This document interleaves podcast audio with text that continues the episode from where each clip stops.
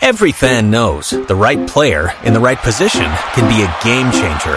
Put LifeLock between your identity and identity thieves to monitor and alert you to threats you could miss.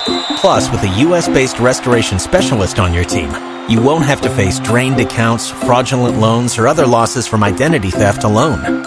All backed by the LifeLock Million Dollar Protection Package. Change the game on identity theft. Save up to twenty-five percent your first year at LifeLock.com slash aware. One Columbus, the fan, fantasy football, point spreads, prop bets, and two guys who proudly call themselves degenerates. Is that so terrible? This is On the Money. Look at those muscles. Oh, this is your lucky day. Sponsored by Bud Light, brewed for a crisp taste. Here's Dave Biddle and Scotty Vegas. Welcome to On the Money. ninety-seven point one The Fan. I am Dave Biddle. I am pleased to be joined by Scott Prokop, a k a. Scotty Vegas. We have producer Bodie at the controls. This is a show about fantasy football and sports gambling. Scotty Vegas, how are you doing this morning? Dave, I am terrific. Dave, we are four days, nine hours from the N F L kicking off. I I, I can't wait. I'm not sure I've had I've had more anticipation for an N F L season than this season coming up. I'm with you uh, with everything that's happened this year, and it looks like the N F L um, is going to go off. I don't, I'm not without a hitch. We know things are probably going to happen, but I would bet heavily uh, they will have a season, and they will finish their season. They will crown a champion, and I'm into it big time, man. Yeah, I think I don't know if I've ever been more excited for an N F L season. Now with college football, we'll get into some college football uh, odds during the show. We'll talk about the latest with Ohio State and the Big Ten as well. Um, I could not get into the games yesterday. I was even trying to watch some of College Game Day. I just, you know, and I thought I'd be okay because it's football, but just that, you know, you know, that's like that knife in the side of you, just twisting that there's no Ohio State football, at least not yet. I couldn't get into it yesterday, Scotty. What about you? I'm the same way. It's funny. I had it on as kind of a background noise, and you know, it was it was it was on the T V, but it wasn't something that I was like glued to. Obviously, you know, I mean, there were there were a few games. Uh, I did watch a little bit of the, the Thursday night game. They had South Alabama and Southern Miss just to see, you know, what football was going to look like, how what was going to be different. And to me, you know, from watching that Thursday night game, you know, the, the big difference to me was just noticing all the all the coaches wearing masks. You know, I thought it was interesting. You had the, the referees and the coaches. You know, there was one point where where the coaches are yelling at the referees, and both are making sure their masks are up. It was an unbelievable scene. And then the other thing to me that I noticed was was the referees in these electronic whistles this year. You know, they're not they're not putting a whistle in their mouth to blow it. They're they're pushing a button, and that's the whistle. And there were some issues with that where, you know, plays weren't being stopped in time because the whistle wasn't going off. Okay, so those are the only two things that I noticed that was like significantly different. Uh, but obviously, we're going to see more and more of these kind of things throughout the year. Yeah, no question about it. And hopefully, we will see some Ohio State football this fall. Um, I'm confident there will be a revote. We'll get into that. Um, didn't happen over the weekend, uh, at least not yet. But I think Tuesday it'll probably happen. We'll get into much more of that. But I want to take a look at some of the news and notes around the N F L that impact fantasy football. Let's start right at the top, Scotty, with Leonard Fournette being released by the Jags and signed by the Bucks.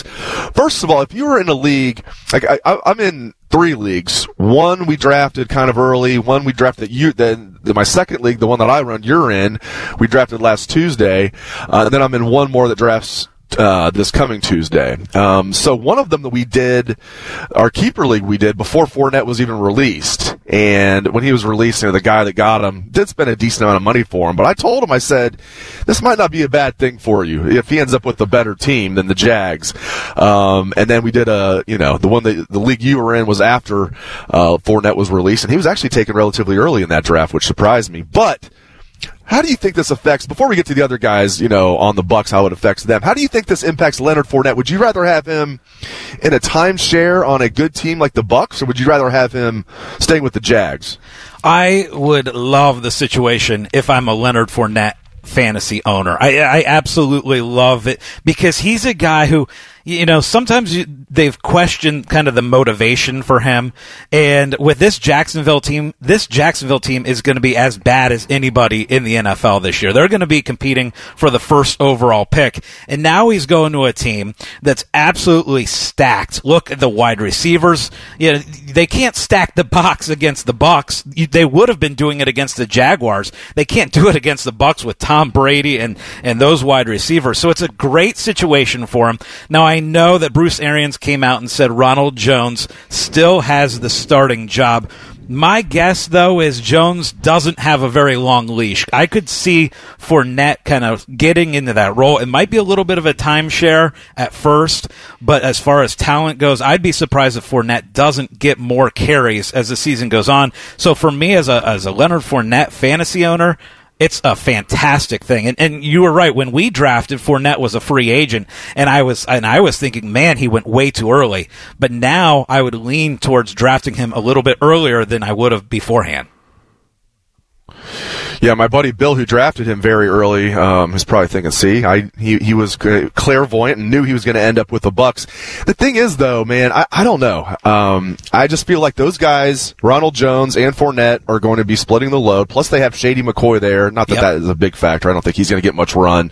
They got the rookie Vaughn, um, and they're going to be, you know, I mean, Chris Evans, or excuse me, not Chris Evans, Mike Evans is going to get his. Chris Godwin's going to get his. Gronk's going to get his. And I just wonder. Now, Fournette's going to be the goal line back, so that'll help on a good offense.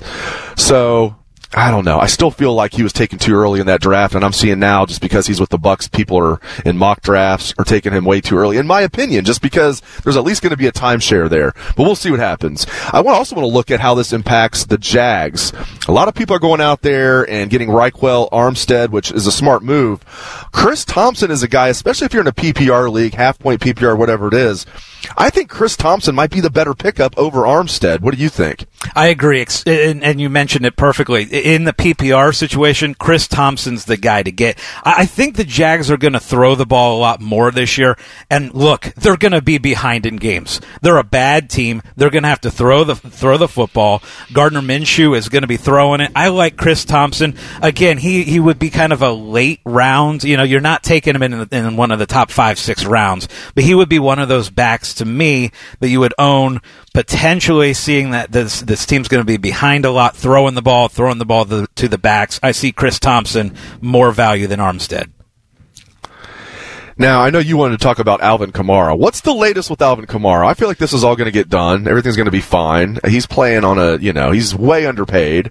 They're going to get this done. Just like I said last week, Joe Mixon was going to get done. It got done.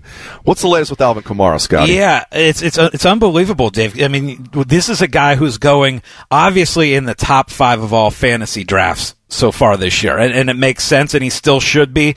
But there has been questions. There's been reports that came out that Kamara was potentially on the trade block. Again, all this could just be going back and forth with the contract negotiations, but it does bring up a little bit of a question mark. Uh, that C B S actually even listed about eight teams that he that he could be traded to. Look, if there's an N F L team out there, they would all want to trade for Kamara. But here's here's the thing. He's going to be in New Orleans. He reported to camp three days ago.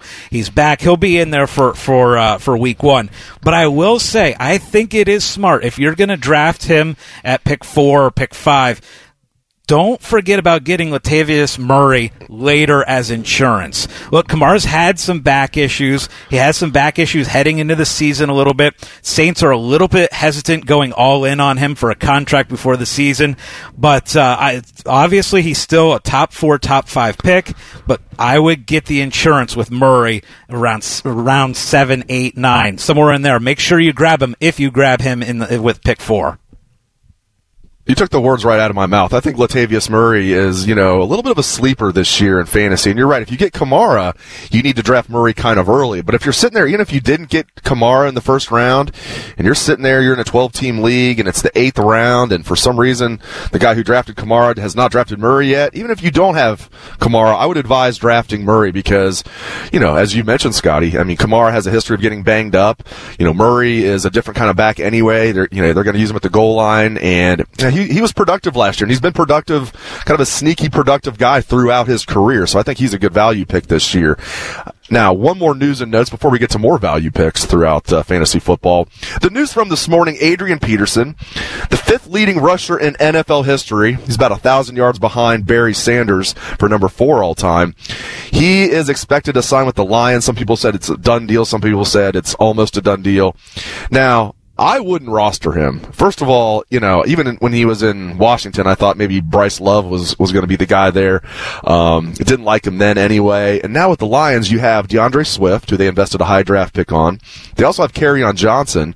What do you, just unpack all of that for me. What do you think this means for DeAndre Swift and Kerryon Johnson, if anything? And you know, what are your thoughts on Adrian Peterson landing with the Lions? I was actually really surprised that he landed with the Lions. One thing that did make sense for me a little bit was, uh, you know, Daryl Bevell is the offensive coordinator there, and he's used to coaching Adrian Peterson with the Vikings back in the day. So I'm, I'm guessing that's a little bit of a connection. But to me, uh, Kerryon Johnson, DeAndre Swift, those are the backs you want to own with the Lions. I don't think you want to touch Adrian Peterson in, in the drafts.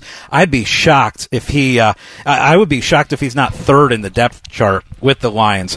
And as far as the Redskins go, they went they went young at the running back position. Bryce Love, you're right, he's going to be there. Antonio Gibson. Out of those two guys, I think this benefits Antonio Gibson the most. I could see him slotting in some of these fantasy drafts a little bit higher now that Adrian Peterson is out of that backfield. Uh, but as far as the Lions go, I still think Swift and Johnson are ahead of Peterson. Yeah, no question about it. And, um, yeah, most people are taking Gibson. In fact, I think almost everybody's taking Gibson ahead of Love. I go the other way on that. I think Bryce Love's going to end up winning that job. I think they really like him there. Had to sit out last season after getting hurt his final game at Stanford in a bowl game, um, and sat out all of his rookie year. Uh, this will really be his rookie year, even though he's technically a second-year player. So we'll see what happens there, but I think this opens the door for Bryce Love. All right, speaking of value picks, E S P N, they do like mock drafts every week with their fantasy football analyst, and the latest one this week, this is a twelve-team league, full-point P P R. We'll give them, we'll give them a pass on that, Scott, even though obviously it should be half-point P P R. We've talked about that a lot on the show. Half-point P P R is the way to go. You don't want a situation where a guy has ten receptions for twenty yards and he's racking up points, but I digress. But we're going to go through each round of this and tell you which which player we think is the best value of each round. We're going to go through fifteen rounds. We're going to start with, obviously, round one. Now, they in round one, I'll go first, Scotty. The Nick Chubb fell to all the way to the last pick of the first round in this mock draft on E S P N. I think that's the best value pick of the first round.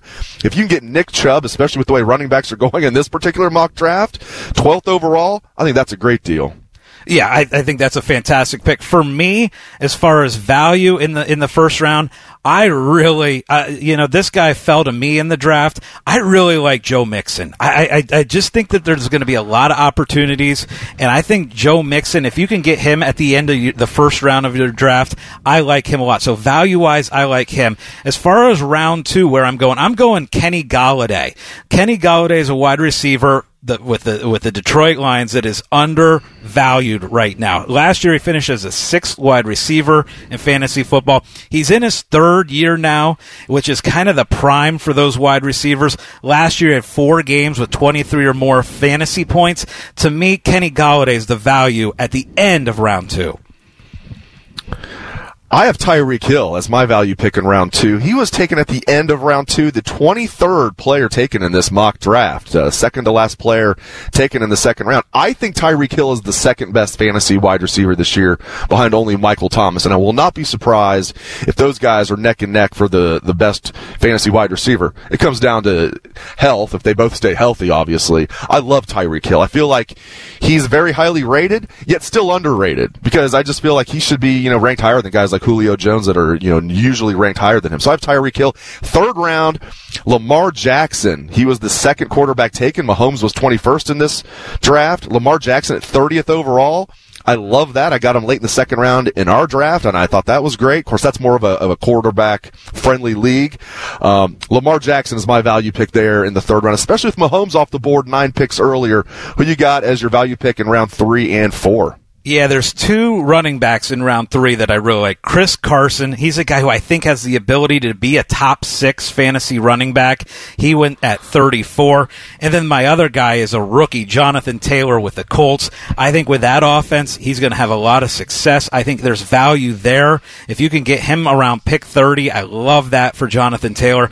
Going to round four, this is a wide receiver that I could see being a top five wide receiver this year, and I've wanted to wait in drafts and pick wide receivers later because of his value, and it's Calvin Ridley. He's going to see second-tier cornerbacks this year because of Julio. This is year three, which I talked about is a prime year for wide receivers, and the Falcons love to air it out, so he'll get a lot of targets. So that's my round four value pick. How about you, Dave? I like it. That's a good one. Uh, I have Cooper Kupp as the fourth round value pick. He was taken forty-first overall in this particular mock draft on E S P N that we are referencing.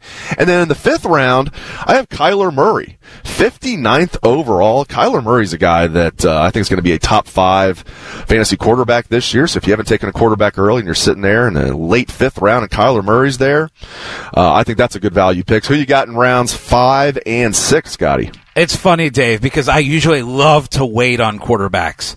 But Kyler Murray, to me, is one of those guys who I could see making the jump that Lamar Jackson did last year. So, to me, getting him in round five, I agree with you. He is my value pick in this in this, uh, in this draft. Round five, Kyler Murray, I'm taking him. Round six, I'm going back to wide receiver, and I'm going Tyler Boyd. Now, it might take a little bit of time for, for Tyler Boyd and Joe Burrow to get together, but look, Tyler Boyd saw one hundred forty-seven targets last year. Uh, unbelievable amount. Now, A J Green's coming back, but I think Boyd's going to be a huge part of this Bengals offense, which is going to be better this year. So give me Tyler Boyd as the value of round six. I love it. I also have Tyler Boyd as the value pick of round six. And I'm just going to go through. We're up against a break here. I'm going to go through the rest of mine, then you can go through the rest of yours. So in round seven, I have James White.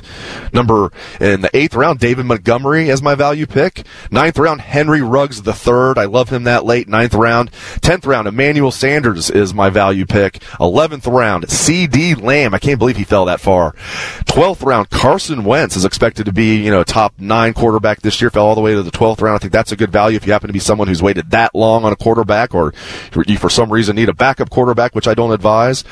thirteenth round, Anthony McFarland is my value pick. fourteenth round, Austin Hooper is my value pick. Go through your value pick, Scotty. So I'm going to go round seven, Dak Prescott, because I think he could be a quarterback number one this year. I, I think he could finish with the most fantasy points amongst all quarterbacks. So Dak in round seven. J K. Dobbins, round eight. John Harbaugh said this week that Dobbins is going to have a significant role. I think he's going to be a huge factor for the Ravens. Latavius Murray, round nine. Like I said, you got to grab him if you took Kamara in round one. Uh, number ten, I'm going Mecole Hardman, or Hardman, excuse me, with the Chiefs. Uh, round eleven, Paris Campbell. Phillip Rivers always has a target over the middle, kind of like Keenan Allen, Antonio Gates. I think Paris Campbell's going to fill that with the Colts this year. Round twelve, I'm going Matt Stafford. He was a great fantasy quarterback through week nine last year, got hurt. Uh, thirteen, I'm going Benny Snell. Benny Snell is the backup to James Conner. I like him with the uh, with the Steelers. Round fourteen, I'm going Hunter Renfrow. I like him as the slot machine, the slot wide receiver for the L A Raiders this year.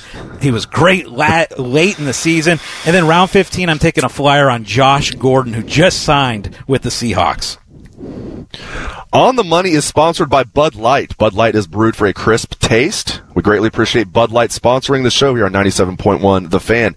Next up is our Bail Me Out segment, where you can call the show with your questions on fantasy football or sports gambling.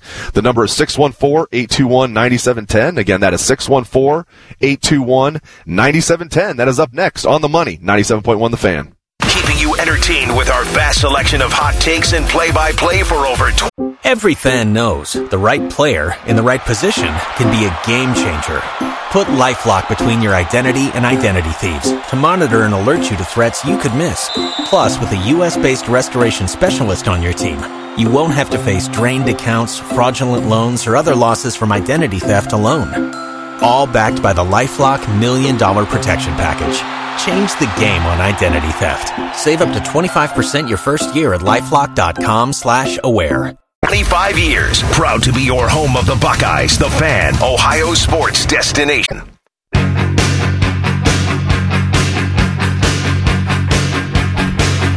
On the money, ninety-seven point one The Fan. I am Dave Biddle. I am joined by Scotty Vegas. If you would like to call the show with a question on fantasy football or sports gambling, the number is six one four, eight two one, nine seven one zero. Again, that is six one four, eight two one, nine seven one zero. And now is a great time to call the show. Why? It is time for Bail Me Out. Hit it, Bodie. It's On the Money's Bail Me Out. Sponsored by Atlas Butler Plumbing Services. All right. Bodie, do we have a Twitter question you can pass along? Working on here. Give me one second. Okay. Looks like we have one. I got one for you. It looks like, who is the best draft sleeper? Coming to us from Twitter. Who is the best draft sleeper? Scotty Vegas, answer the man's question if you would, please. I love this question because I think that's what everybody wants to know this year. Who am I going to get in round twelve, thirteen, fourteen that can help me win my fantasy league this year? And I'm going to give you one, actually a local one. How about Paris Campbell with the Colts? He's going to be my sleeper. He's a guy who is not even going in a lot of drafts this year. And like I said last segment, he's going to be the target over the middle, over the middle for Phillip Rivers. A very good offense this year. Paris Campbell, we know what he can do. Uh, T Y. Hilton's been a little banged up. He's got a hamstring issue going into the year. So to me, late round value, Paris Campbell. That's my sleeper pick. What do you got, Dave? I like that a lot. Uh, yeah, I like you going with the Buckeye. And it's not just that he's a Buckeye. I mean, that he can fly. Last year he was banged up. He's going to have more of a chance this year. He's got Phillip Rivers. You outlined it perfectly. I like that one. I'm not going to steal yours, though. I'm going to go with the uh, young man I mentioned in the previous segment. I like Bryce Love as a fantasy sleeper this year. Um, you know, with the Washington – oh, gosh, I almost slipped there. With Washington F T. How many times are we going to slip this year on that? Oh, my goodness. So far, zero, but I guarantee you I will. Uh, but Washington F T, as I call them. Uh, I think Bryce Love is a great sleeper this year, so that's one that I would go with. Um, there's so many out there, and, and that's where you win your draft. I mean, it's easy. Uh, you know, you just take whoever falls in your lap in the first couple rounds, and it's just, you know, sometimes you maybe have to take a guy you don't really want, but you know he's the top guy on the board.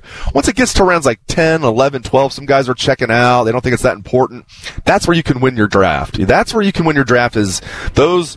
I'm not saying you can win your draft in the fifteenth and sixteenth round. You can win it in the tenth, eleventh, and twelfth, though. There's still good players out there.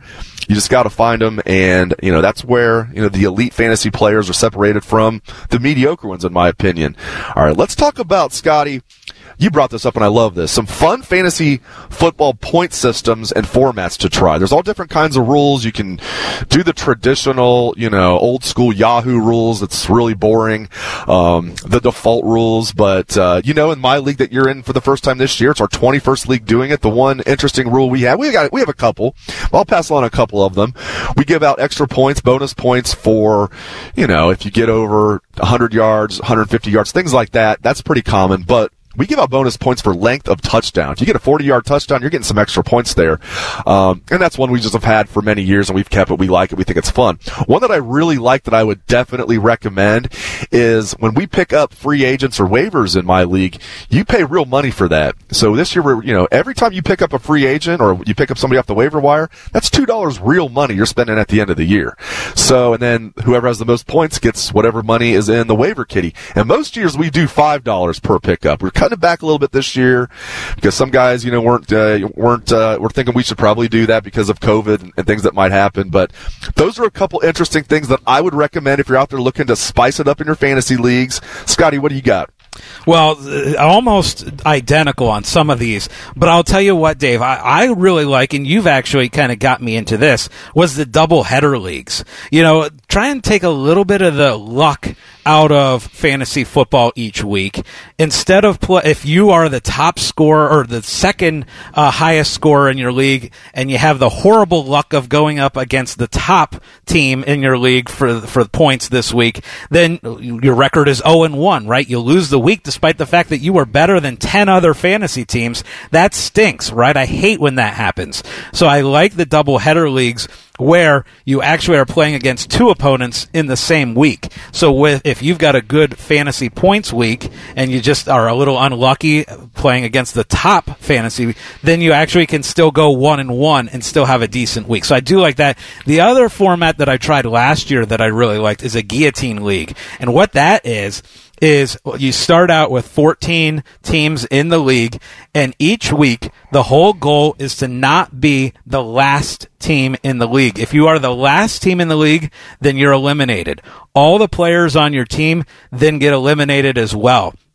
So what's great is you start out with fourteen teams, and you just have to be better than last. Then you have thirteen teams for week two, be better than last, and then it keeps going on and on until finally you get down to the final week where there's just two teams left. I think that's a really cool format also. Now, we told you earlier in the show that On the Money is sponsored by Bud Light. We also have a Bud Light's Picks contest that we will do each week in the final segment of the show.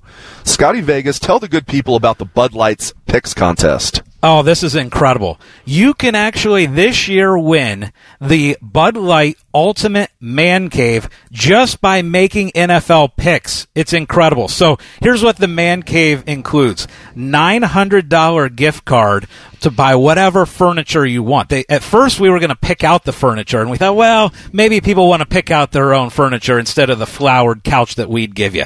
We're giving you nine hundred dollars to pick out your own furniture. We're giving you a sixty-five inch T V.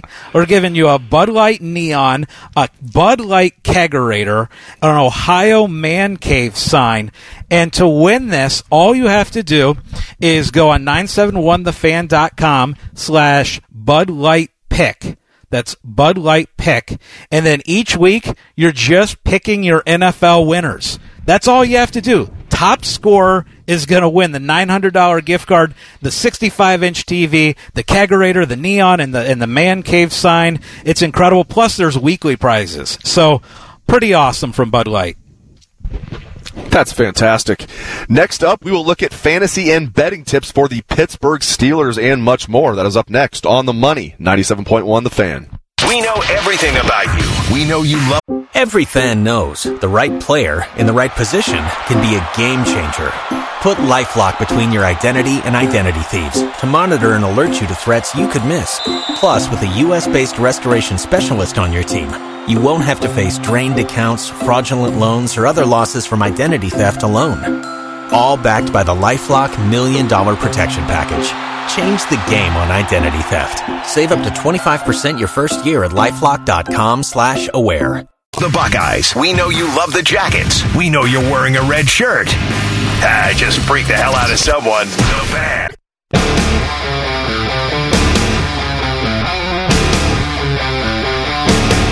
On the Money, ninety-seven point one The Fan. I am Dave Biddle. He is Scotty Vegas.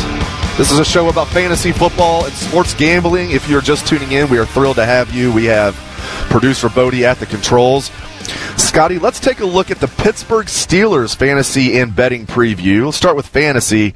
I mean, there's a lot of intriguing names, as usual, on the Steelers. I think G- Juju Smith-Schuster is a guy to target this year. I think he's going to have a much better year with a healthy Big Ben. I like James Conner. Um, I think McFarland is, you know, especially if you get Conner, you better get McFarland. He could be a sleeper. So uh, just your general thoughts, maybe some guys to target for the Steelers. And is there anybody who you're seeing being drafted for the Steelers that you would stay away from? Uh, to be honest with you, James Conner would be the guy that I would stay away from. I know he's only hey twenty-four now. years hey old. Uh, yeah, the, the problem for me, and, and he's a good running back, but the problem is where he's being drafted, uh, I, I think it's just a little bit too high. The injuries scare me, and as you mentioned, there's depth behind him. You mentioned McFarland, but also you've got Benny Snell, who, again, I, I really am high on Benny Snell. In fact, uh, Mike Tomlin said he had an awesome camp. This is a guy who's now going to be in his second year as a running back. Uh, last year, he ran for ninety-one yards and a touchdown in his last game against the Ravens. Got some good time while Connor was hurt. And, and the thing about Benny Snell, he's, he's a running back out of Kentucky, and the only two players that have more touchdowns in the S E C than Benny Snell were Tim Tebow and Herschel Walker. I mean, this is a guy who was great in college. I like him a lot. I think there's a good chance that Benny Snell ends up playing over James Conner this year. So again, if you're taking James Conner, take Benny Snell, because I think he's a value, a huge value pick later in the draft. But again, as we talk about the Steelers, we have to talk about Ben. And most importantly, is Ben going to stay healthy?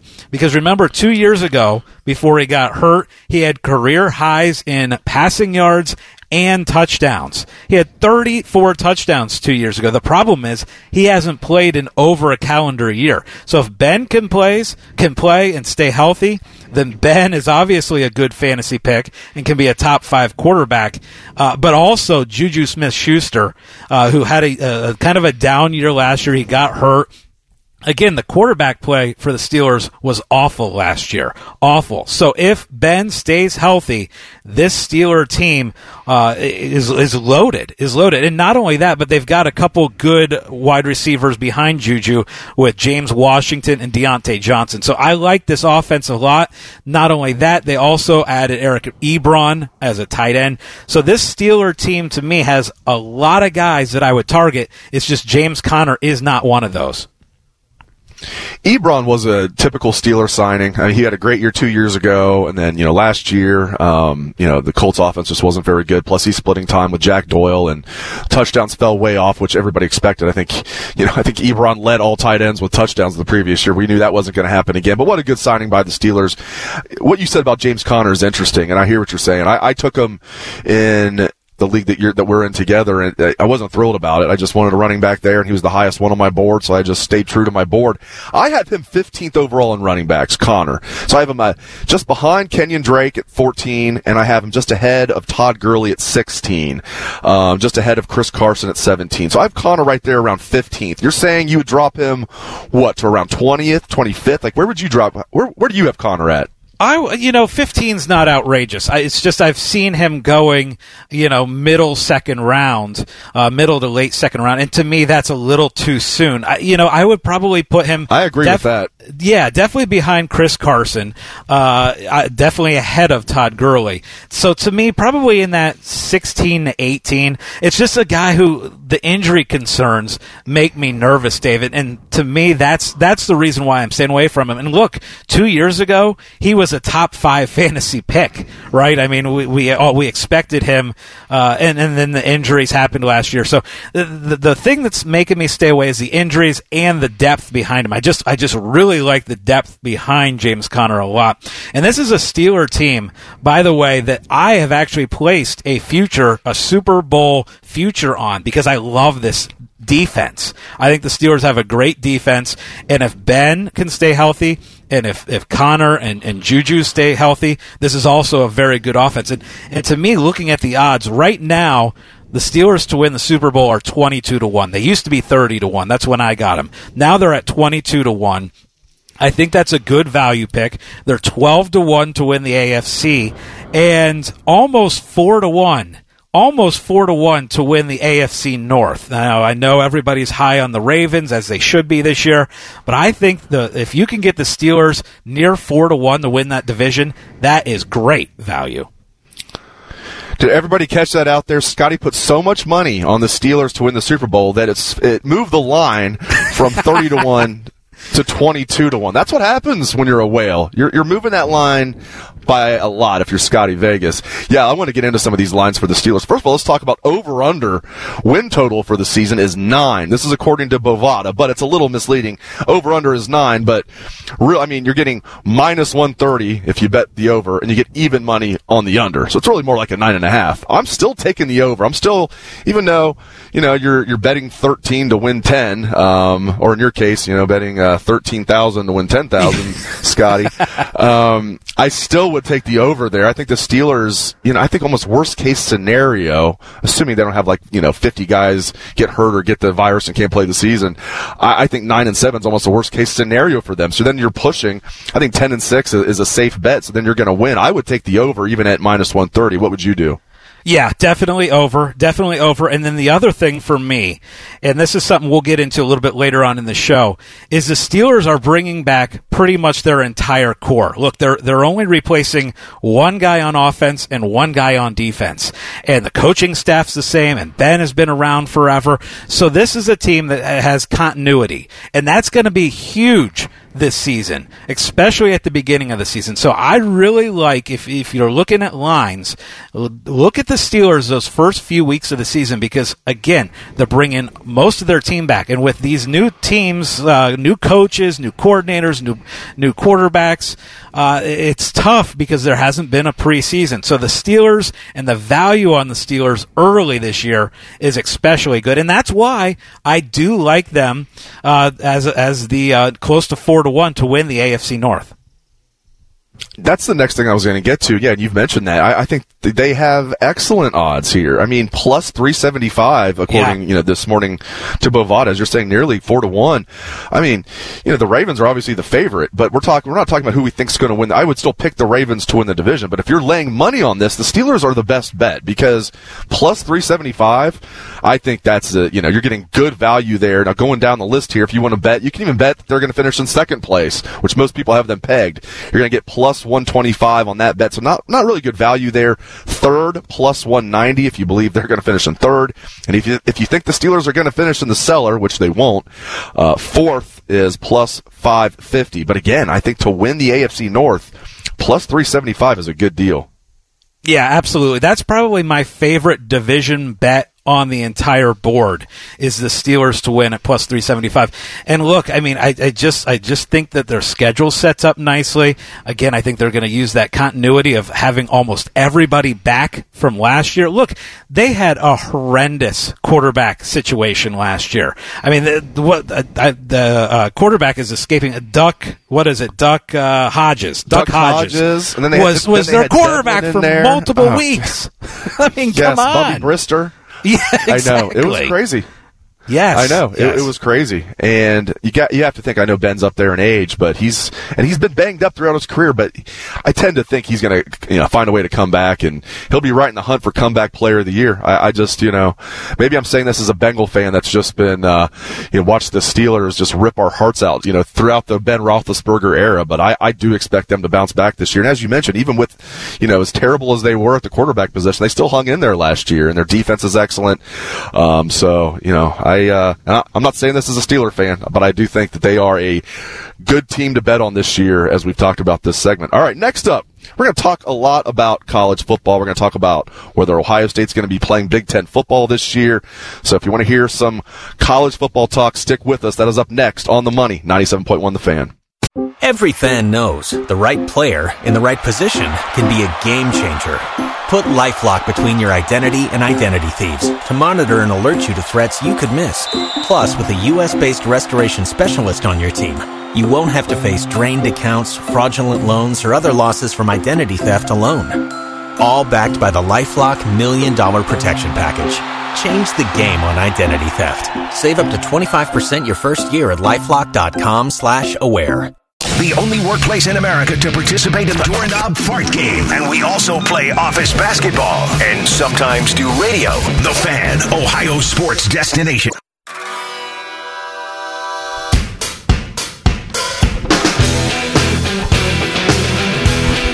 On The Money, ninety-seven point one The Fan. I am Dave Biddle. I am joined by Scotty Vegas. Let's talk some college football, specifically Ohio State, Big Ten, what might happen. Now, they were expected to take a vote either this past Friday or yesterday. It didn't happen for a variety of reasons regarding whether the Big Ten could start their season in October in time to play a truncated season and still have time to be in the college football playoff. I have good news. That is still on the table. From what I am hearing, the most likely scenario now is they will conduct this revote on Tuesday. The holiday weekends back things up a little bit. That's a, that's a minor factor, though. The major factors of why this didn't get done on Friday, and let me tell you, Ohio State's football parents were shocked that a decision was not made Friday, or at least that the vote wasn't taken Friday and they didn't find out yesterday. They were told to expect to hear something Friday, Saturday at the latest. So Ohio State's parents were distraught, uh, the ones that I talked to over the weekend. But the good news, as of this morning, sounds like Tuesday's going to be the day they're going to have this revote. Now, a couple of problems. Michigan's pre- So that's good news. They're going to have a revote. A couple problems. Michigan's president, Doctor Mark Schlissel, now, he's a medical doctor. He's been at Michigan for a while now, and his voice carries a lot of weight. Michigan, all jokes aside, they carry a lot of weight in the Big Ten regardless. And he's a medical doctor, one of only two. Michigan State's president is also a medical doctor. They're the only two in the Big Ten that are medical doctors. So he has been kind of a, not kind of, let me rephrase that. He is the most outspoken guy behind the scenes, from what I'm told, about the Big Ten standing its ground and not starting in October, and even advocating for a late November uh, start. Well, that might be a better idea, which I think every – it's interesting. He's a medical doctor. I just had my checkup with my local doctor here in Columbus. She said, yeah, that's ridiculous. Why are you going to wait until flu season? Starting it now would be better. That's coming from my doctor, and she's a Buckeye grad and a Buckeye fan, but she's also very intelligent. So there you go. We'll see what happens. We're going to have a revote, from what I'm told, on Tuesday. Do I have a lot of confidence in the chancellors and presidents in the Big Ten overall? No, I do not. But, hey, I'm holding out a little bit of guarded optimism here. Scotty, your reaction to all of that news that I just passed along, my friend. Yeah, it's unbelievable. It really is. And, and you've got the president getting involved, throwing out tweets. He just tweeted about a half hour ago talking about the, the Big Ten conference. It, it's it's unbelievable. I do have a couple uh, questions, you know, for you, Dave. As far as this potential Tuesday revote, is it true that it's got to be sixty percent uh, in favor of starting in October? Is that is that the line? Is that the number? I have not gotten a straight answer on that, Scotty. That is one of the okay. million-dollar questions. One of the billion-dollar questions, I should say. There's many on the table, because here's the thing. If you believe they took an initial vote that it was eleven to three against playing, then yes, they would need nine, which would give them over sixty percent. Eight would be just under sixty percent of the league, so they would need nine if you believe an actual vote was taken on August eleventh or on August ninth, and then it was released on August eleventh. Here's the thing. I do not believe an actual vote was taken. I cannot imagine Miss, uh, Minnesota's president was mistaken, misspoke, or was just lying when she said on the record, I think she just had a moment of honesty, quote, "We didn't really take a vote per se." And they gave, you know, explained what she meant by that, that it was just basically they just kind of came to this conclusion. They didn't actually take a vote. People are wondering, well, they can do that, right? No, that is not. That goes against the Big Ten's bylaws. You can't do that. You have to take an official vote on stuff like this. So now, thank God for the Nebraska lawsuit. Now the Big Ten is scrambling in C Y A mode. You can figure out what that means, I hope. I can't say it on the on the air, but yeah. um, and the Nebraska, you know, they're they're fighting the good fight. Ohio State's fighting the good fight, but this Nebraska players, eight Nebraska players suing the Big Ten for transparency. That's huge, because that tells me the Big Ten did not take an official vote. So perhaps all, all it'll take is seven Big Ten teams saying they want to play, and I'm told that they have seven. There's about two on the fence, seven that want to play, and five that do not want to play. And I was not told who the two on the fence were. I wasn't even told who all the, the seven were. We know who some of them are. We know Ohio State's one. We know Nebraska's one. We know Iowa's one. I have to imagine Wisconsin's now in there. Uh, the Indiana, maybe Indiana, maybe Purdue. Um, and then we know Rutgers and Maryland are the no. Probably Michigan's a no. Um, and I, I'm curious who the two on the fence are. If they can get those two on the fence, on the good side, we're going to have Big Ten football, not only this fall, but starting in October. Um, if not, it's all up in the air. Uh, I know you had another question for me, my friend. What was that? Yeah, do you think there's a possibility that what we might see this fall is some of these teams in the Big Ten that are that are going to vote no opting out on, on of the season, so that maybe we have, you know, a ten-team Big Ten this, this fall? Is that a possibility, or is it all in or all out? It's a possibility, but it's it's more going to be all in or all out from what I was told. But okay. It is a possibility. It's one of the things they are discussing. Then you get into the T V dollars, I was told, and how you're going to split that up. Are you still going to split it up amongst all fourteen teams? Not exactly evenly, because some of the new teams aren't getting the full share yet, like Maryland and Rutgers. In fact, Maryland and Rutgers, in my opinion, and all joking aside, shouldn't even have a vote at the table here, but right. That's a discussion for a different day. So then you get into the T V dollars, and you know, are you going to still pay out all fourteen teams, give them the, you know, kind of like you would give an athlete the option to opt out of a pro season, but you're still going to pay him because it's, it's such a strange time. And maybe that would get the university presidents of those schools to say, okay, if you guys want to play, but we still get some money, we can do that. Or is it just the teams that are going to play get the money? But then you have, I mean, this is getting dirty. Then you might have the university presidents at the ones that are not playing stonewall the ones that want to play and say, no, if you're not going to share the money, if you're going to keep all the money, then we're just going to stonewall you.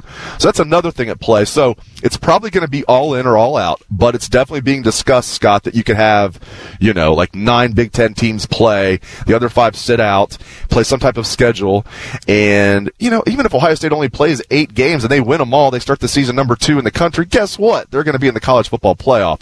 So it's crazy, but we should finally hear something on Tuesday. Again, I come back to this. The Big Ten, or Ohio State's parents, what an impressive group of people. It's easy to see why their young men are so impressive.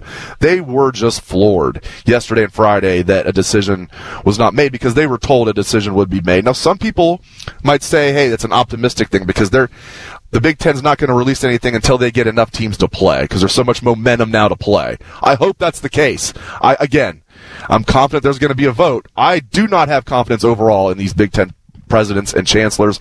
I think Ohio State's president's doing a good job, Nebraska's, Iowa's, and some others. But overall as a group, I do not trust them. Same thing with Kevin Warren, who's kind of directing the ship there, even though ultimately it will be the presidents and chancellors. I just overall do not trust that group. All right, we need to take a short break, but up next, we're going to review the top stories in fantasy football and much more. Every fan knows the right player in the right position can be a game changer. Put LifeLock between your identity and identity thieves to monitor and alert you to threats you could miss. Plus, with a U S based restoration specialist on your team, you won't have to face drained accounts, fraudulent loans, or other losses from identity theft alone. All backed by the LifeLock Million Dollar Protection Package. Change the game on identity theft. Save up to twenty-five percent your first year at LifeLock.com slash aware. Is up next on The Money, ninety-seven point one The Fan. Rothman and Ice, the hardest working radio show in the business. This may offend our other shows, but honestly, they're too lazy to care. Weekdays from noon to three. The Fan.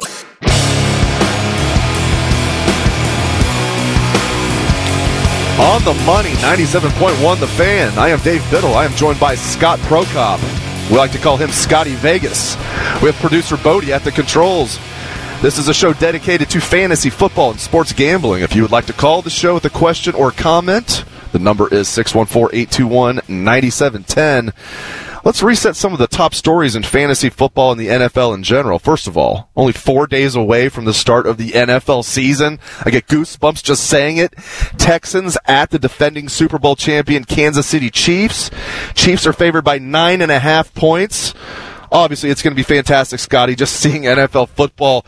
What are your initial thoughts? And we're going to get into much more about this with this game, but just your, you know, your quick thoughts on the betting aspect of this game Thursday night.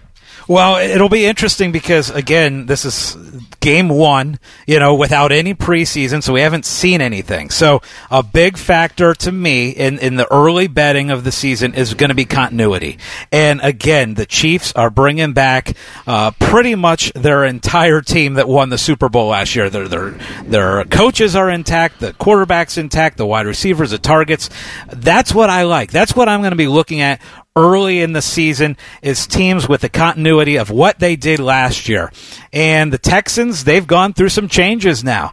We know that DeAndre Hopkins is in Arizona now, so it's a little bit different. The thing is, this this Houston Texans offense is still going to be very good. Deshaun Watson just got his money this week. He's going to be ready to go. David Johnson, there's new pieces there. I think it's going to be a decent Texans football team. I, th- I think they're actually going to be better than what they were before. Uh, they will absolutely score points this year.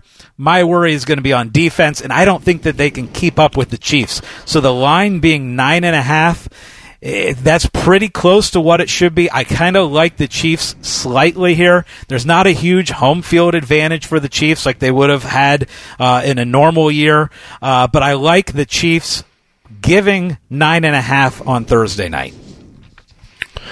The big story in fantasy football this past week was, of course, Leonard, Leonard Fournette uh, getting released by the Jags. When that came down, I'm sure everybody was like, wow, uh, it, no one expected that. That was shocking. I'm also surprised, given the fact he was, quote-unquote, only going to make four million dollars this year with the Jags, obviously not guaranteed, that they couldn't work out some type of trade. You couldn't get a sixth-round pick or at least a seventh? Yeah, I, I'm shocked that they couldn't get at least some type of compensation for him. You would think they could even get a fifth, because when the Bucs signed him, Bucs signed him for three point five million dollars plus incentives. So basically, the same contract that he was under with the Jags. I'm surprised they couldn't get at least a draft pick for him. Uh, I want to get your comment on that, Scotty. Also, what do you think this means for Fournette and Ronald Jones with the Bucs? Yeah, as far as Fournette, I mean, look, he was the number four overall pick in twenty seventeen with the Jags. We thought this was going to be a guy that was going to be in Jacksonville for eight years and a first-round fantasy pick for those eight years. I mean, he came into the league, he was like uh, kind of like the, the Zeke, the Adrian Peterson, the, the lock, right? He was absolutely a lock top-five pick and was going to be a great running back for a long time for Jacksonville. Yeah, there was some questions of the work ethic a little bit. Uh, so for me, I was a little bit surprised that they weren't able to get anything, any compensation for him. Uh, but look, you know, he's moving on and he's going to a team at Tampa Bay where he is absolutely in a loaded offense now. Now, the thing is, Bruce Arians, the coach down there in Tampa, has said that Ronald Jones still has this starting job.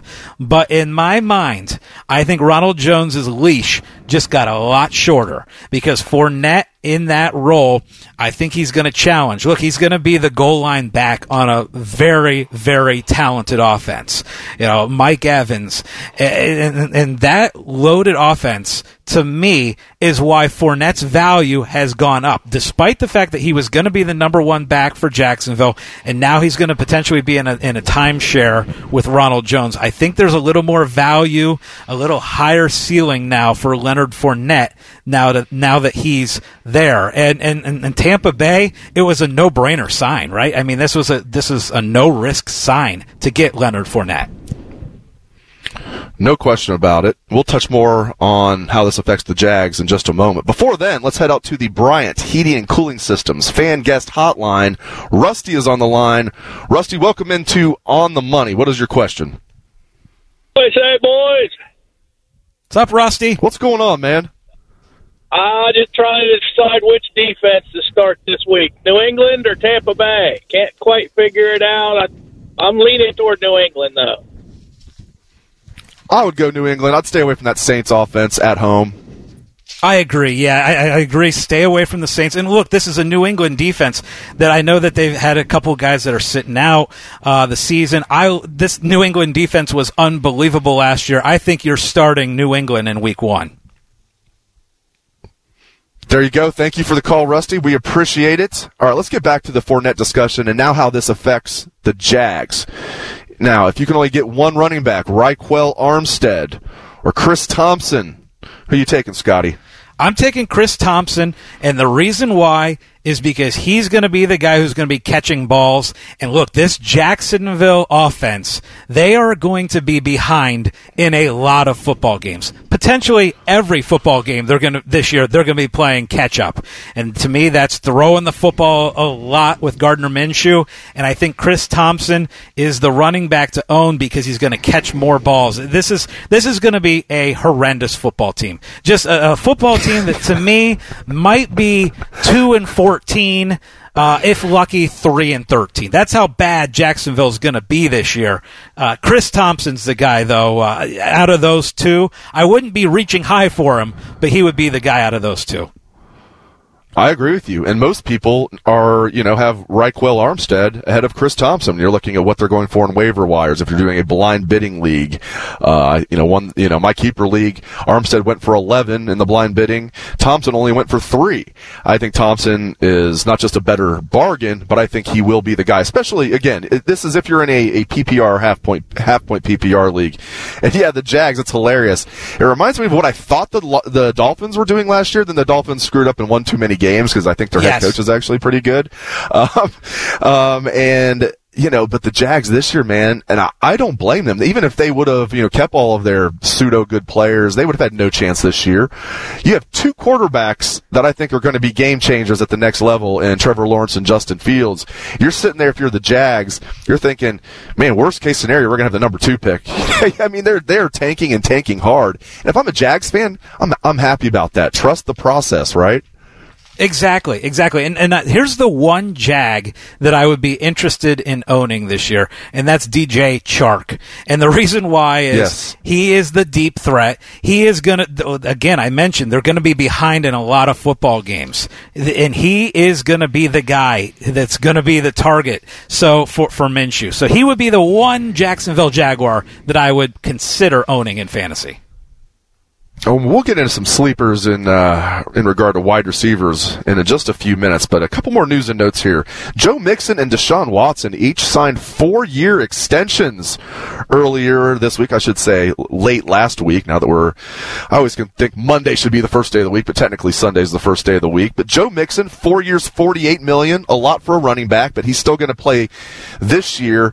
You know, he's well underpaid this year. Um, so really, overall, the Bengals will keep him for another five years. They get him for the last year of his rookie deal at a huge bargain, and then four years, forty-eight million dollars. Uh, that's a lot to spend for a running back. I'm going to get Scotty's thoughts on that. And then Deshaun Watson, also a four-year deal, but one hundred eighty million dollars with one hundred ten million dollars guaranteed, and good for him. I think he's an elite quarterback, a top-five fantasy quarterback. Your thoughts on those two young men signing those four-year deals, Scotty?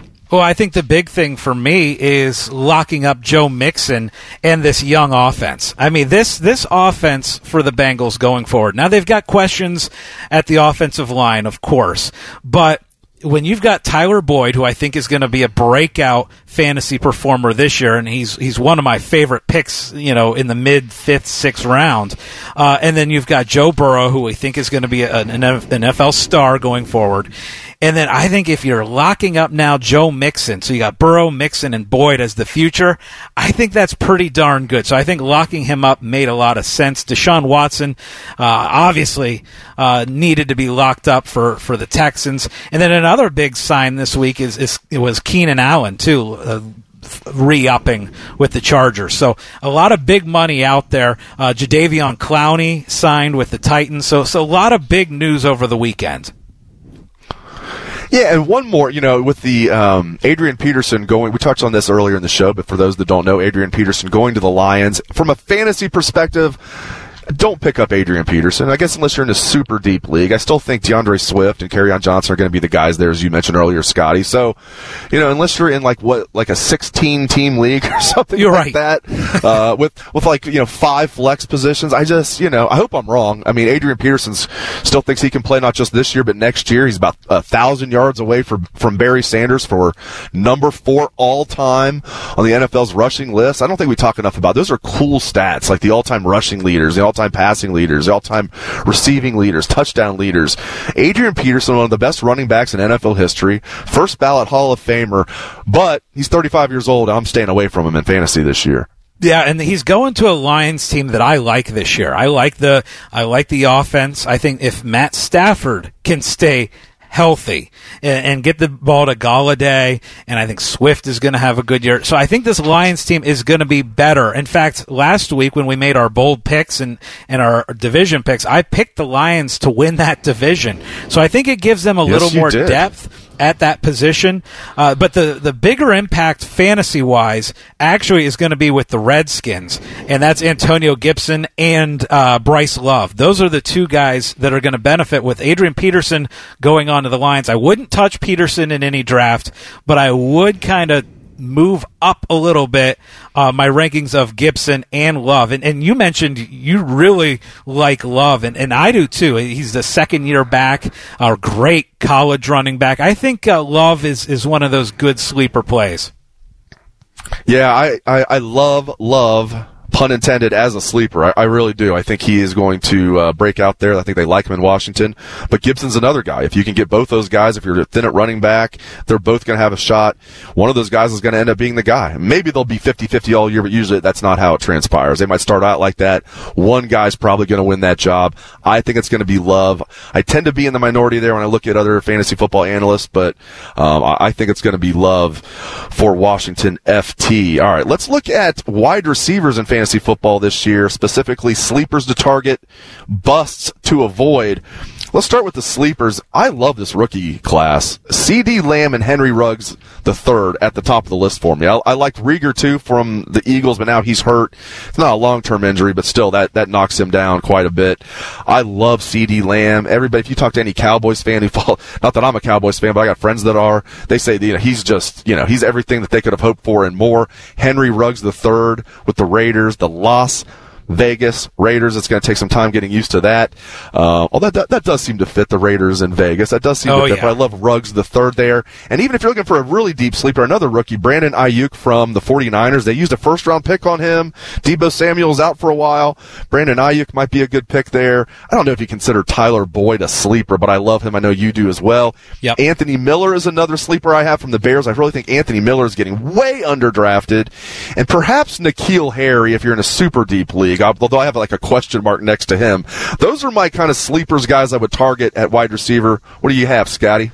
Well, sticking with the rookie theme there, I actually like Justin Jefferson with the Vikings. And the reason why is with Diggs gone and in Buffalo now, I think we could see a lot of targets for Jefferson. And he was a, a fantastic wide receiver uh, last year in college for L S U. So I think he's he's kind of one of those guys. He's getting his average draft position is one fifty-one, so he's really deep. That's a really deep sleeper. But as far as other guys that I really like, look, uh, Kenny Golladay is a guy. Now, again, he's a second round, maybe third round pick in, in fantasy drafts, but to me, I think he's got the ability to be a top three, top four wide receiver this year, so I think there's value with Kenny Golladay. Uh, a couple other guys, Juju Smith-Schuster. As long as Ben stays healthy, remember two years ago the numbers that Ben put up with the Steelers, ridiculous numbers, career high in touchdowns, career high in passing yards. Well, that was because of Juju Smith-Schuster and, and the numbers that he was putting up as well. So if Ben's healthy and Juju's healthy, Juju is a great play right now, kind of being drafted as the fourteenth, fifteenth wide receiver out there. I like that value. Calvin Ridley is a guy who I think could be a top five wide receiver this year. And part of the reason why is because he's getting the second cornerback in games. Julio Jones is going to draw the top cornerback on the defenses, and Calvin Ridley's going to draw number two. And he is a guy who can be an absolute stud. He's in his third year. I love players, especially wide receivers, that are going into their third year. I think that's entering the prime for them. Other wide receivers, Tyler Boyd, you mentioned. Uh, also, I talked about Paris Campbell. I think he is going to be a good sleeper with the Colts this year. He's going to be a slot guy over the middle. So I like Paris Campbell with the Colts. And lastly, Hunter Renfrow. Remember that name. He's a guy who's going very, very late in drafts. Ended the year on a hot streak last year. And this year with Las Vegas, he's going to be the slot machine. He's the slot machine for the Raiders. Last year ended with twenty-three and twenty-two points in fantasy in his last two weeks. I look for that to continue this year. Real quick, let's touch on busts. You know, guys that we're concerned about at the wide receiver position that might be drafted, uh, being drafted a little too high. I got a couple guys written down, and calling them busts is a misnomer. I just am concerned about these guys given where they're being drafted. The first is Keenan Allen, and I even took him in our league on Tuesday, Scott, because he I needed a wide receiver. He was still the top one on my board, and it was the fifth round. So I, at that point, I, I thought Keenan Allen was was a decent um, value in the fifth round. But here's why I'm concerned about Keenan Allen. not because of Keenan Allen, because of Tyrod Taylor. And if Justin Herbert is not ready to beat out Tyrod Taylor, that's concerning. Now, it could be a situation like the Browns a couple years ago where it's like Baker should have beat out Tyrod Taylor to begin with, and they just for some reason went with Taylor, and then they realized, okay, we got to get Baker in there. So maybe Justin Herbert will come in and Keenan Allen will be fine, but Phillip Rivers isn't there anymore. And Keenan Allen's coming off a huge year. I see some people taking him a little bit too early, so I'm a little concerned about Keenan Allen. Again, not if you're in a twelve-team league and you're in the fifth or sixth round, but um, don't overdraft him. A J. Green's another one. I hope I'm wrong on this. I'm a Bengal fan. I want to believe A J. Green has another big year in him. But, man, he's missed tons of games the last three years, both feet, and he's on the wrong side of thirty. Now, he is in a contract year, so he's motivated, but he hasn't practiced much. There's no preseason games. You're probably not going to get much out of him early in the season. And then, I, I don't know. I, I just feel like he's being drafted. Not too early. You're not. He's not being drafted like the A J. Green of old, but still, he's another guy I'm a little cautious about. Who do you got as maybe guys that you're a little worried about at the wideout position? It's funny because I also circled A J. Green as potential, uh, as a guy who's being drafted. I don't want to say bust, but as a guy who's being drafted a right. little earlier than what he should be. And then a couple other guys. For me, T Y. Hilton, he he's thirty now. He's got a hamstring issue going into the season. He makes me a little bit nervous. And then the other Other guy, and the, the, the problem for him is his quarterback, and this is Allen Robinson. He's being drafted as the ninth, tenth, eleventh wide receiver off the board. The problem is for me his quarterback. Mitchell Trubisky stinks. He, I think he's a bad quarterback. I can't believe he got that starting job over Nick Foles. So to me, Allen Robinson is a guy who I can't draft because of his quarterback. On the Money is sponsored by Bud Light. Bud Light is brewed for a crisp taste. We greatly appreciate Bud Light sponsoring the show here on ninety-seven point one The Fan. Next up, we will tell you. Every fan knows the right player in the right position can be a game changer. Put LifeLock between your identity and identity thieves to monitor and alert you to threats you could miss. Plus, with a U S based restoration specialist on your team, you won't have to face drained accounts, fraudulent loans, or other losses from identity theft alone. All backed by the LifeLock Million Dollar Protection Package. Change the game on identity theft. Save up to twenty-five percent your first year at LifeLock.com slash aware. Some betting advice for the Thursday night N F L opener this week with the Chiefs and the Texans. That is up next on The Money, ninety-seven point one The Fan. We have two important rules here at the radio station. Adhering to proper broadcasting standards and absolutely no deucing in the hallway bathroom. The Fan.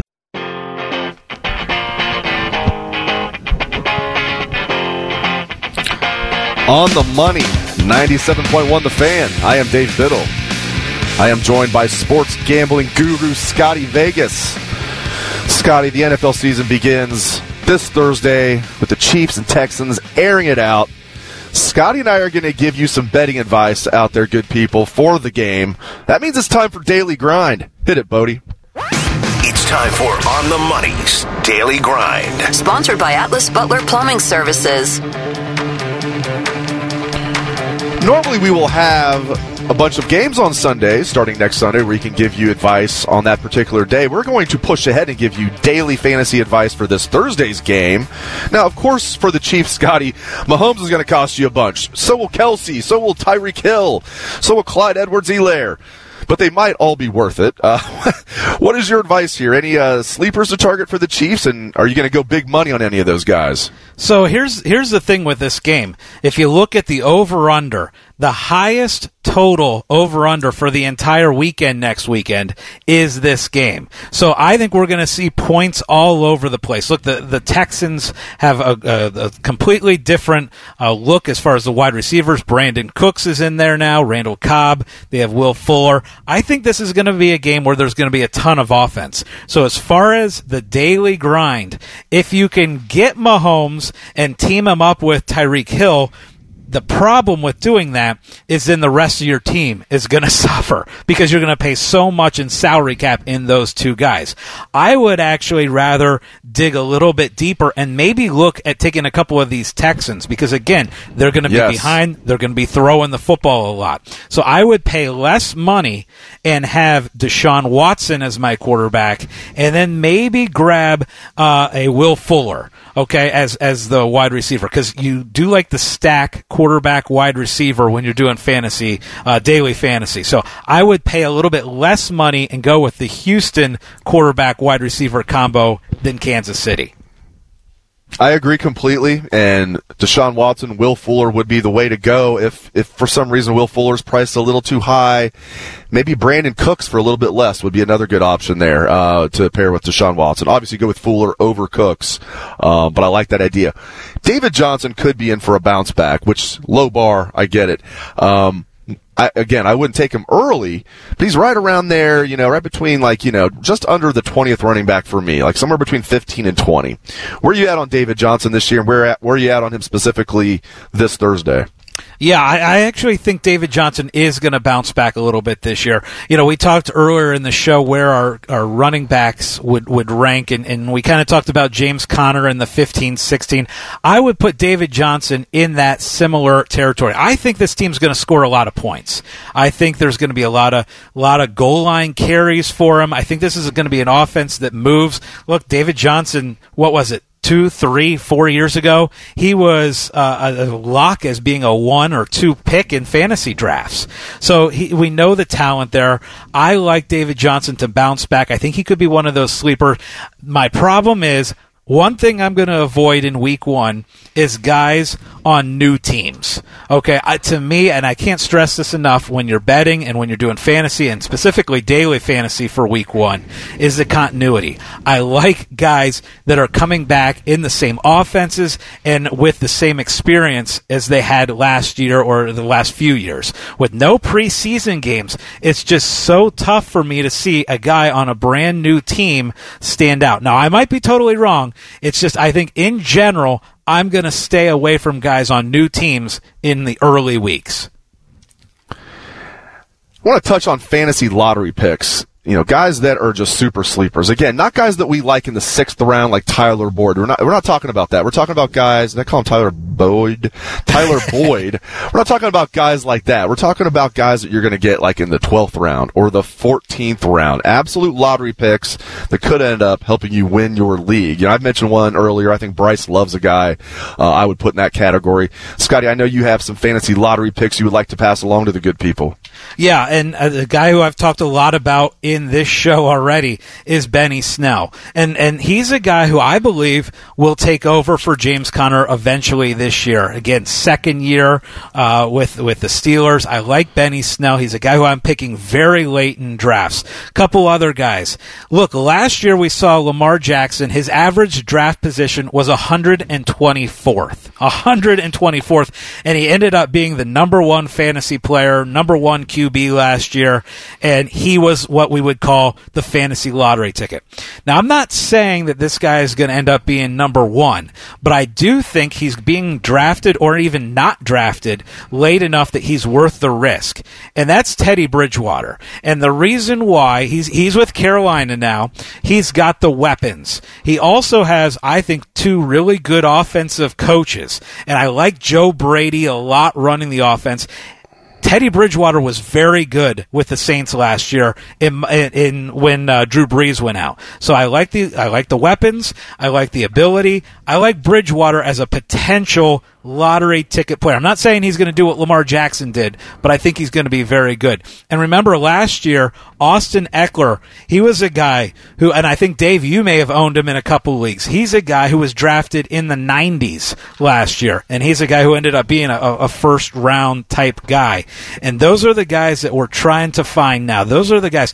One other name I'm going to throw out that could be a potential lottery, Latavius Murray. Again, we know Alvin Kamara is the, is a top five running back. He's going early in drafts, but he's got a little bit of a back issue.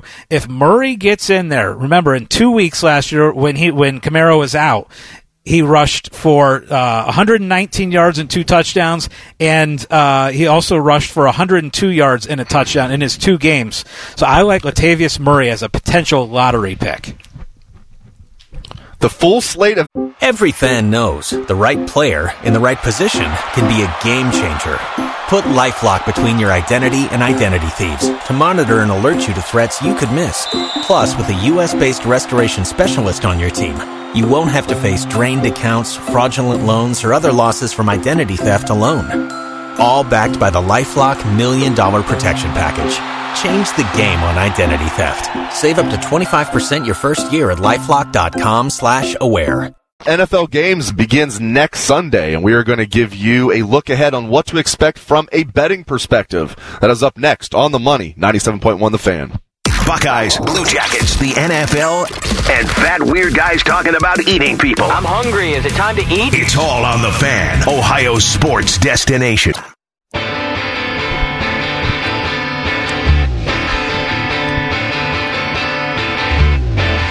On The Money, ninety-seven point one The Fan. I am Dave Biddle. I am joined by Scotty Vegas. We have producer Bodie at the controls.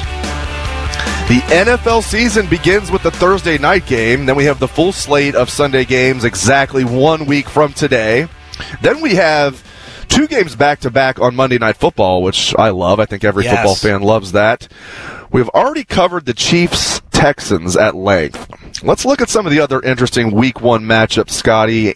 The betting lines, over-under, a little bit of everything. Let's start with the Browns at the Ravens. The Browns, eight and a half point underdogs here. The over-under is forty-eight point five. I don't know if this game will be the case, but I might be taking some unders this year early, because I can see with no preseason, I can see the defenses being ahead of the offenses to some degree early in the season. But just your thoughts on eight and a half, the Browns, eight and a half point dogs, over under forty-eight and a half. Yeah, I think that's a lot of points. I think eight and a half is, is a lot. Look, this is a, a Browns team that uh, people forget. They beat the Ravens by fifteen points in Baltimore uh, early last year. I, I, to me, Myles Garrett's back. I'm excited to see this new offensive line for the uh, for the Browns. I, I think that's too many points to me. Eight and a half is a lot for week one. Again, one thing that we absolutely have to consider and think about this year is home games. Usually, usually the kind of the, the betting thought is the home team is kind of given three points right out of the gates. Well, guess what? There's not going to be the big, loud crowds this year. So that's got to be built into these lines a little bit. To me, eight and a half is a little too much. Yeah, that's a great point about the road games. I mean, that's, you know... You know, in, in certain sports, it might not mean much. I don't think in baseball it means that much. My gosh, we know in basketball it means a ton, and we know in football it means a ton. So um, that's a great point. Next one, of course, the Bengals have only had two home openers since I think like two thousand two, and this year they get one where there's where there's no fans. Let's move on to the Bengals at home against the Chargers. The Bengals, three-point underdogs. Now, people are going to say, well, you're a Bengal homer. Of course you're going to say take the Bengals. No, I think if anybody who's listened to me, they know that um, I'll be the first to bash the Bengals. Does anybody bash the Bengals more than me, Scott?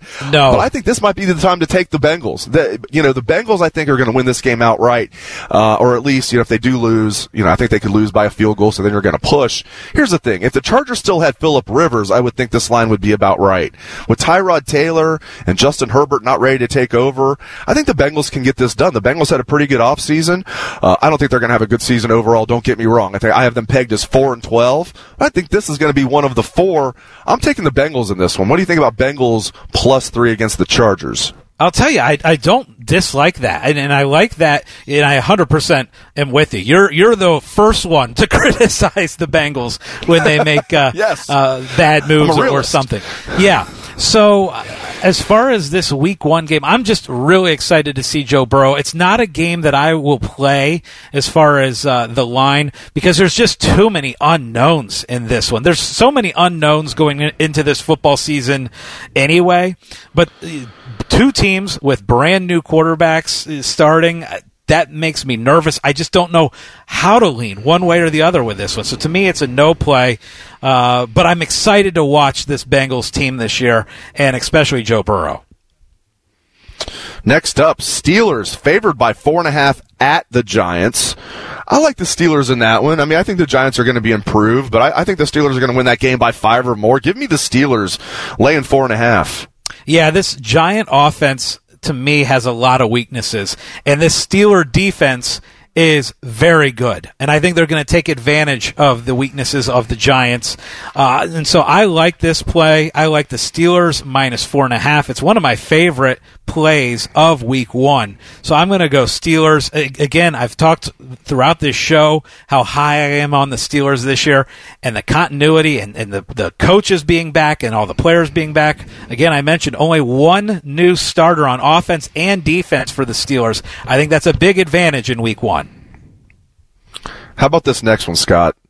The Tampa Bay Buccaneers and Tom Brady's debut, three and a half point underdogs at the New Orleans Saints. A couple of Hall of Fame quarterbacks, two of the best, not just Hall of Fame quarterbacks. That's almost like, you know, understating it. Two of the best that have ever played, including, if not the best quarterback in Tom Brady, at least certainly the most decorated quarterback in N F L history. Um, And but the Bucs, three and a half point underdogs. Give me the Bucs. I'll take I'll take those three and a half points. Yeah, it's just interesting to see how long it's going to take for that brand new offense. You know, new new wide res- or I'm sorry, new quarterback, uh, the uh, new tight end. I, I'm I'm my. Hesit- the reason why I'm hesitant with the Bucs is because of all the changes. I think that's going to be a game that I it's a must-watch football game, but for me, I would lean the Saints in week one, and I think the Saints are going to be one of those that they want to prove in week one, you know, that they are still, after that bitter end of the season last year, I think they're going to want to make a big statement in week one. Just that uh, that half point does it for me. You know, I, th- I just feel like it's going to be really close. And if the Saints win, it's going to be by a field goal. If the Bucs win, it's going to be by a field goal. And I just that three and a half makes the difference for me. And watch the Saints win by about twenty-eight. Now that I said that, all right. Next one. Then we picked out about eight really interesting uh, games on the Sunday slate next week. Okay, Cowboys, two and a half point favorites at the Rams. What do you think about that one, Scott?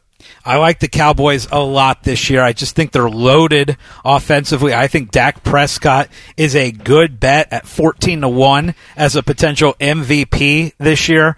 I like the Cowboys. I think they get it started strong. The Rams, down year last year. I think they'll bounce back a little bit this year, but I like the Cowboys in week one. How about you, Dave? I agree with you. Yeah, I think they'll win by a field goal or more. I do. I, again, that, that half point makes a big difference for me. All right, next one, Titans. One and a half point underdogs at the Broncos. This is actually the late Monday game. This is not a Sunday game. This is the late Monday game, the second of the two Monday night games. Titans plus one and a half. I like the Titans there. What do you think? You know, the funny thing about the the late Monday night game, that's always the game where if you've had a bad week, right, you've had a bad betting week, that's the one where you're like, all right, I can make up for all my losses in the late Monday night football game. I'll tell you. You shouldn't do that. No, you shouldn't. You shouldn't, but there's the temptation of, oh, I can make everything right with this one game. Uh, in, in, in my case, I would actually probably lean the Broncos slightly in that one. Uh, the, the home field advantage won't be, won't be a big factor, uh, but they do still have the altitude. I, I, I like the Broncos a little bit this, this year. They have a good offense. Give me the Broncos in that one. And real quick, for those that, let's switch gears here. For those that didn't hear early, I what I said earlier about Ohio State and the Big Ten, they were expected, the Big Ten was expected to have a revote or a vote for the first time, if you don't believe they actually took a vote in early August. And I can't imagine Minnesota's president would be mistaken when she said, we didn't really take a vote per se. Imagine she just had a moment of honesty, and then the Big Ten got to her, it's like, you can't say that. It violates our bylaws. Here's the latest I'm hearing real quick. This is going to happen on Tuesday. Now, that's the latest I'm hearing from multiple sources. Multiple sources also told me the vote was likely going to happen on Friday, this past Friday, maybe Saturday at the latest. That didn't happen for a variety of reasons, and Ohio State's parents were shocked. They thought for sure that they would find out Saturday at the latest, that the vote was taken on Friday. That's what they were told would happen. It didn't happen. Uh, Mark Schlissel, Michigan's president's getting involved here. He's anti-play football this year, at least. He wants to wait till at least Thanksgiving, which makes no sense to me. Also, the Pac twelve, the Big Ten is actually listening to what the Pac twelve wants to do, which I feel like the Big Ten needs to look out for the Big Ten. Now, I don't know what's going to happen on this Tuesday vote. I can't say I have a ton of confidence in the rest of the presidents and chancellors in the Big Ten. Ohio State's doing the right thing, though. Doctor Christina Johnson, Gene Smith, obviously Ryan Day, but really what the head coaches want doesn't matter, unfortunately. What the parents want, what the players want, doesn't matter. It's really what the presidents want and what Kevin Warren wants. So I don't know if I have too much confidence in how the vote will go, although I have, you know, I'm, I'm you know, cautiously optimistic. I'll say that. But from what I'm hearing, there's going to be a revote on Tuesday, and hopefully... Every fan knows the right player in the right position can be a game changer. Put LifeLock between your identity and identity thieves to monitor and alert you to threats you could miss. Plus, with a U S based restoration specialist on your team, you won't have to face drained accounts, fraudulent loans, or other losses from identity theft alone. All backed by the LifeLock Million Dollar Protection Package. Change the game on identity theft. Save up to twenty-five percent your first year at LifeLock.com slash aware. They're on Tuesday or Wednesday at the latest. We will hear the results of that. All right, up next, we will close out the program with our best bets for the N F L this season. That is up next on The Money, ninety-seven point one The Fan. Constantly interrupting valuable airtime to sell three dollar stickers. What a business plan. The Fan, Ohio sports destination.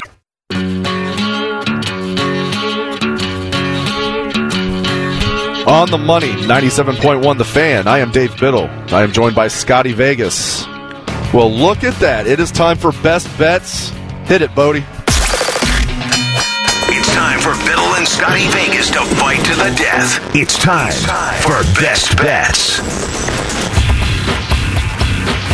All right, we are going to make our picks for N F L M V P and some other futures bets in the N F L. Let's start with N F L M V P, Scott. I am going to go way out on a limb and say Patrick Mahomes for N F L M V P. Who do you got? Whoa, way out there, Dave. I can't. I know. I'm, I I know. At four to one, too. Uh, unbelievable. Uh, I am going to go. I'm going to go a little bit more out there. I'm going to go Dak Prescott, fourteen to one. I've got the Cowboys in the Super Bowl this year. I have him as my M V P. I love what they have on that offense. Fourteen to one. Give me Dak Prescott. I think you mean Andy Dalton, but uh, after he takes over for him, but uh, we'll, we'll we'll allow it. Just kidding. Uh, all right, best regular season record. Again, I'm just, it's going to be crazy here. I'm going to go with the Kansas City Chiefs. Yeah, what do you Kansas got? City at four to one almost, uh, which I think is actually pretty darn good value, Dave. Four to one on on Kansas City. Uh, I'm going to go sticking with the theme.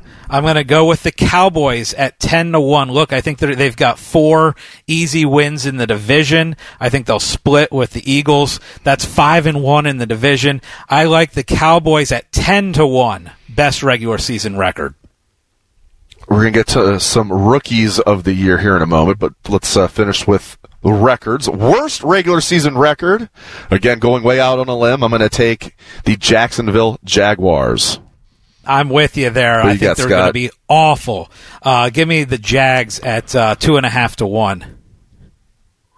Yeah, I'll be surprised. I mean, I said this about the Dolphins last year, and I was wrong, so I'll probably be wrong again. I'll be surprised if anybody's worse than the Jags. I think Washington's picked to be the second worst, and I, I just think that they're, especially with Rivera, and I just think they're going to move in the right direction. And the Jags are trying to tank. We can't forget that. They are trying to tank to get either Trevor Lawrence or Justin Fields, which actually I think is a smart move. All right. Offensive Rookie of the Year. Give me Jonathan Taylor from the Colts. Who you got? Ooh, I like that pick. ten to one, too. Uh, to me, I got to go Joe Burrow. Uh, I mean, a little more than two to one. Give me Joe Burrow. Joe Burrow, I think, uh, should be the pick, of course. Hopefully he's the pick, I should say. Defensive Rookie of the Year, Chase Young for Washington F T. Who you got?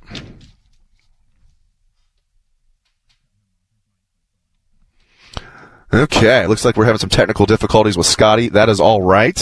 Let's look at some college football odds that we didn't get to earlier.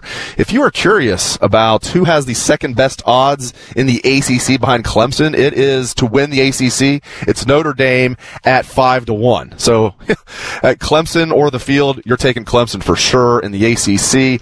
You know, the S E C, I think... I think L S U is going to take a huge step back this year. They have the fourth best odds to win the S E C at four to one. Stay away from L S U. The one I think has the best value in the S E C is Florida, three and a half to one. Uh, they have the third, you know, highest odds, lowest odds, however you want to look at it. Now, Alabama's the favorite, of course, but we're talking about, you know, who has the best chance to make you some money here. Alabama minus one oh five. That's not great value there, um, for the team that's expected to win the S E C. I do think Alabama's going to win, but I think this Florida team with Dan Mullen, uh, I think, you know, they obviously moved in the right direction last year. I think they're going to be really good this year. So I like Florida at three and a half to one to win the S E C. Georgia is sitting there, uh, plus three thirty-three. Uh, you know, Georgia seems to find a way to fall short. I, I would either put my money on Alabama if you want to do that. But again, the team that I would put my money on is Florida, three and a half to one. Stay away from L S U, like I said. Other teams in the S E C, if you want to know their odds to win the S E C, Texas A and M, ten to one. Auburn, twelve to one. Kentucky, forty to one. Tennessee, eighty to one. So I would stay away from all of those. Big twelve is a little more interesting. Oklahoma, the favorite, of course, minus one twenty. Texas, plus one seventy-five. Some decent value there. This could be the year with Sam Ehlinger being a senior. Maybe Tom Herman gets it done. Decent value there for the Longhorns, plus one seventy-five. Oklahoma State, plus six fifty. Not bad if you're looking at value. The one team that I think has really good value, again, I wouldn't pick them to win, but if you're looking for a little bit of a long shot in the Big twelve, Iowa State at ten to one. Uh, I'm not, uh, you know, I'm liking that a little bit. I wouldn't put a ton of money on it, but I'm, if I'm looking for a value pick, it's going to be Iowa State at ten to one. So there you go. Um, and so it's going to be very interesting across college football this year. Let's hope we have some actual, uh, Big Ten odds to pass along your way here, uh, and maybe some Pac twelve. But right now, those are the teams, um, that, uh, Vegas actually has some lines are. All right. Well, that is our show for today. We really appreciate you joining us. We'll be here every Sunday. Sunday from eleven a.m. to one p.m., giving you the latest on sports gambling and fantasy football. Thank you very much. Every fan knows the right player in the right position can be a game changer. Put LifeLock between your identity and identity thieves to monitor and alert you to threats you could miss. Plus, with a U S-based restoration specialist on your team, you won't have to face drained accounts, fraudulent loans, or other losses from identity theft alone. All backed by the LifeLock Million Dollar Protection Package. Change the game on identity theft. Save up to twenty-five percent your first year at LifeLock.com slash aware. This is Ohio State football coach Ryan Day on your home for Buckeye football, the fan, the fan. Ohio sports destination. When your furnace or air conditioner stops working, you can always rely on Atlas Butler to get it up and running the same day. So why not depend on Atlas Butler for all your plumbing needs? Our expert plumbers can take care of anything from... Broadcasting from the Lindsay Honda Studios. Honda makes the cars. Lindsay makes the difference. Visit lindsay honda dot com. W B N S F M, H D one Columbus. The- Every fan knows the right player in the right position can be a game changer. Put LifeLock between your identity and identity thieves to monitor and alert you to threats you could miss. Plus, with a U S-based restoration specialist on your team, you won't have to face drained accounts, fraudulent loans, or other losses from identity theft alone. All backed by the LifeLock Million Dollar Protection Package. Change the game on identity theft. Save up to twenty-five percent your first year at LifeLock.com slash aware.